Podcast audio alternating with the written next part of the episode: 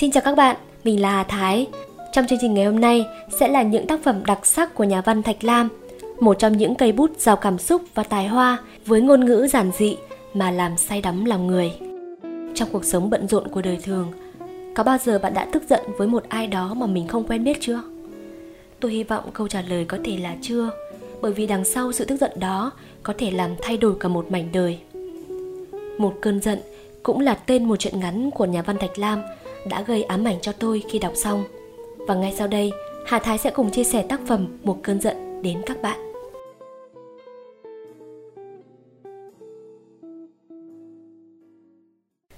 Chuyện ngắn Một cơn giận Một buổi tối mùa đông, chúng tôi ngồi trước lò sưởi trong một căn buồng ấm áp.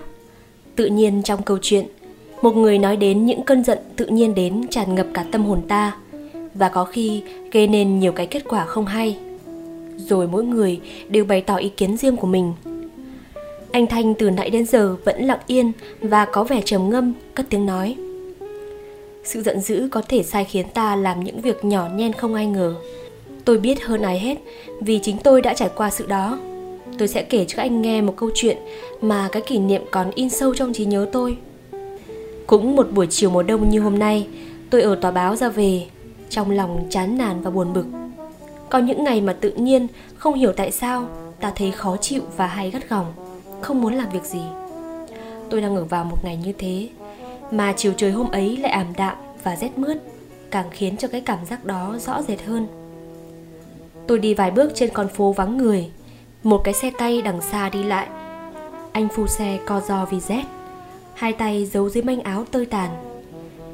Theo lệ như mọi khi, tôi mặc cả. Xe đi không? 4 xu về gần nhà bò Yên Phụ. Thầy cho 6 xu.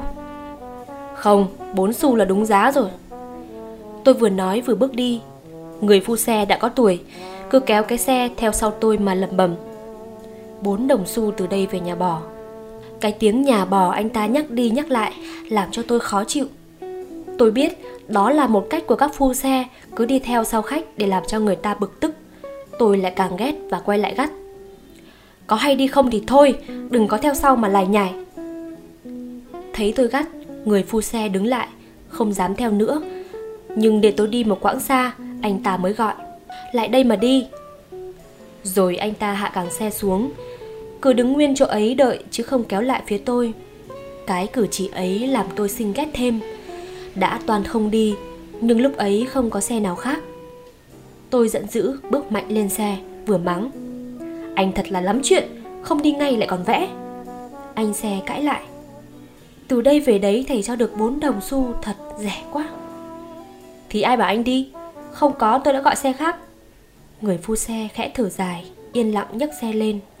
Lúc bấy giờ tôi mới ngả mình ra phía sau, Nhưng thấy cái đệm cứng như gỗ đập vào lưng, Tôi cúi xuống bên nhìn cái tay xe. Tôi đoán không sai, Chính là một cái xe hiệu con lợn. Cái tên hiệu cũng xứng đáng một hạng xe tàng ở ngoại ô mà tôi vẫn phải đi. Anh xe này đã vào đây kéo trộm vì xe ngoại không được phép vào thành phố đón khách. Nếu không tuân lệnh thì bị phạt từ 3 đến 4 đồng bạc. Sự tồi tàn của cái xe làm cho tôi càng ghét anh xe nữa. Xe khổ thế này mà anh lại còn đòi giá cao nữa. Xe thế này mà thầy chê thì còn thế nào nữa? Anh xe bướng bỉnh cũng không chịu kém. Tôi nói cái gì là anh ta đối lại liền. Sau cùng giận quá, Tôi dẫm mạnh chân xuống sàn xe, gắt. Thôi, câm họng đi, đừng lại nhảy nữa.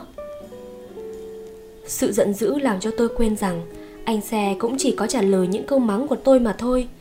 Và chính tại tôi gắt với anh ta nhiều quá. Nhưng lúc bấy giờ Tôi chỉ thấy tức người xe ấy cực điểm. Vì hắn đã dám cãi lại tôi mà không sợ. Xe đi khỏi nhà máy nước Thì gặp một người đội xếp Tây Đi xe đạp lại. Theo sau một người đội xếp ta. Tôi nhận thấy anh kéo xe tôi có ý luống cuống và sợ hãi. Có lẽ vì thế mà người cảnh sát để ý, đi giáp vào cái xe kéo để xem dấu hiệu. Ê, đứng lại! Người kéo xe dừng chân, anh ta quay lại tôi, hớt hải van xin. Lạy thầy, thầy nói giúp con, thầy làm ơn. Dưới ánh đèn, tôi thấy mặt anh xe tái mét. Những vết nhăn in sâu xuống trên mặt già nu hốc hác. Chân tay người khốn nạn ấy run bật lên và tôi thấy cái rung động truyền cả vào cái thân xe. Người cảnh sát Tây đến nói bằng tiếng ta hơi sõi Mày chết nhé, mày sẽ bị phạt. Người phu xe ấp úng nói Thì ông ta khoát tay bảo im Rồi quay lại tôi hỏi Lần này bằng tiếng Pháp Người này kéo ông từ trong phố Hay ông đi khứ hồi? Tôi liếc mắt nhìn anh kéo xe. Trong bóng tối của vành nón qua ngang mặt Tôi thấy hai mắt anh long lanh nhìn tôi, Như cầu khẩn, van xin yên lặng. Tôi biết lời nói của tôi làm anh bị bắt hay không. Những khi nói chuyện với các phu xe khác, Tôi được biết rằng Nếu người khách nói là đi khứ hồi từ ngoại ô, Thì người xe không việc gì. Nhưng lúc ấy, Lời van xin của anh xe kia Không làm cho tôi động lòng, Mà lại làm cho tôi ghét anh ta thêm. Tôi trả lời người đội xếp, Tôi đi từ phố hàng bún. Vậy thì phiền ông xuống xe. Rồi ông ta nhìn anh phu xe, Cười một cách tinh quái. An Lê, đi về bóp. Khi anh phu xe run sợ Và hai người cảnh sát đã khuất đầu phố, Tôi mới quay đi thong thả bên bờ hè. Cơn giận của tôi đã hết rồi. Sự hối hận thấm thía vào trong lòng tôi. Tôi thấy một cái chán nản bực tức rung động trong người. Tôi dùng mình khi nghĩ đến số phận của anh xe khốn nạn. Ba đồng bạc phạt. Anh ta sẽ phải vay trả cai xe để nộp phạt. Nhưng ba đồng bạc nợ ấy Bao giờ anh ta mới trả xong?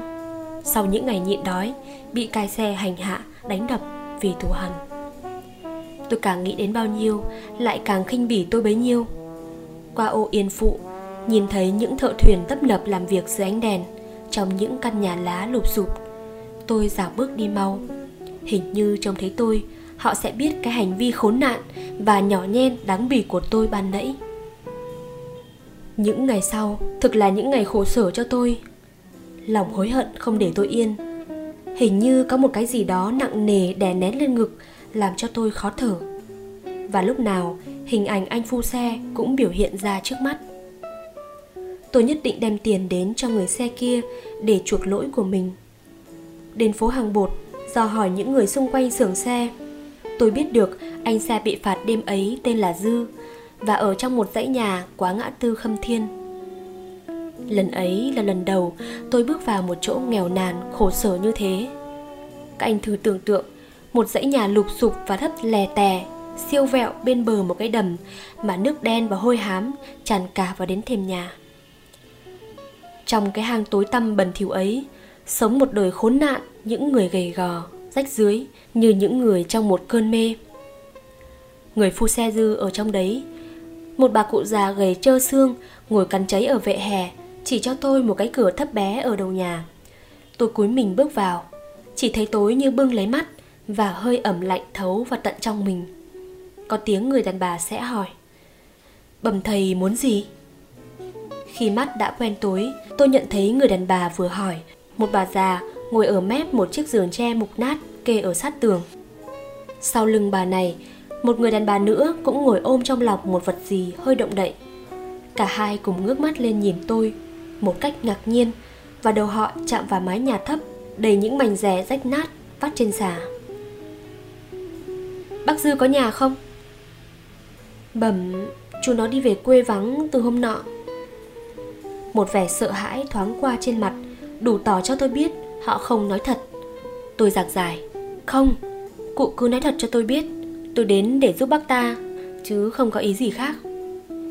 Bà cụ nhìn tôi nghĩ ngợi một lát rồi nói, Thế thầy đã biết việc chú nó bị bắt xe hôm nọ.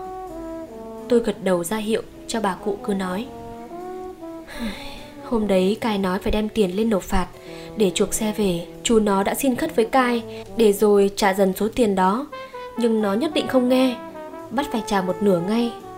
Khốn nạn, Thì lấy đâu ra mà trả?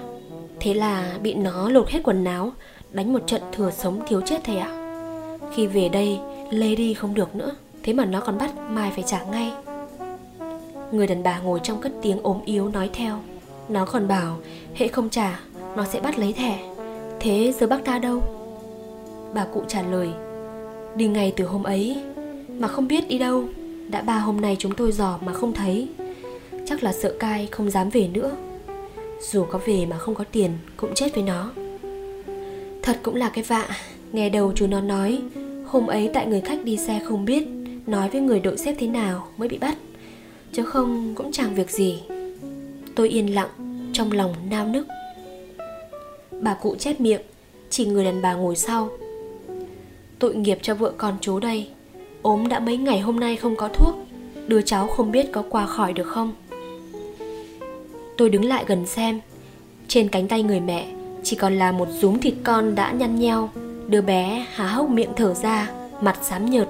Người mẹ thỉnh thoảng lấy cái lông gà dúng vào trái mật ong để bên cạnh phết lên lưỡi đứa bé. Cháu nó xài đã hơn một tháng nay. Hôm nọ đỡ, mấy hôm nay vì không có tiền mua thuốc nên bệnh lại tăng. Ông lang bảo cháu khó qua khỏi được. Người mẹ nói xong nấc lên một tiếng rồi nức nở khóc bà cụ già lê nhích lại gần, cúi xuống khe khẽ, kéo lại những cái tã rách như sơ mướp. Cái cảnh đau thương ấy làm tôi rơm rớm nước mắt. Một cảm giác nghẹn ngào đưa lên chẹn lấy cổ. Tôi lấy tờ giấy bạc 5 đồng đưa cho người mẹ, rồi vội vàng bước ra cửa, để mặc hai người nhìn theo ngờ vực. Qua ngưỡng cửa, tôi va phải một người đàn ông ốm yếu, tay cắp một cái áo quan con bằng gỗ mới. Đến bên đường tôi nghe thấy trong nhà lục sụp đưa ra tiếng khóc của hai người đàn bà. Đứa bé con đã chết. Anh thanh lặng yên một lát nghĩ ngợi rồi nói tiếp. Cái kỷ niệm buồn rầu ấy cứ theo đuổi tôi mãi mãi đến tận bây giờ. Rõ rệt như các việc mới xảy ra hôm qua. Sự đó nhắc cho tôi nhớ rằng người ta có thể tàn ác một cách rất dễ dàng. Và mỗi lần nghĩ đến anh phu xe ngoại ô kia, tôi lại thấy đau đớn trong lòng, như có một vết thương chưa khỏi.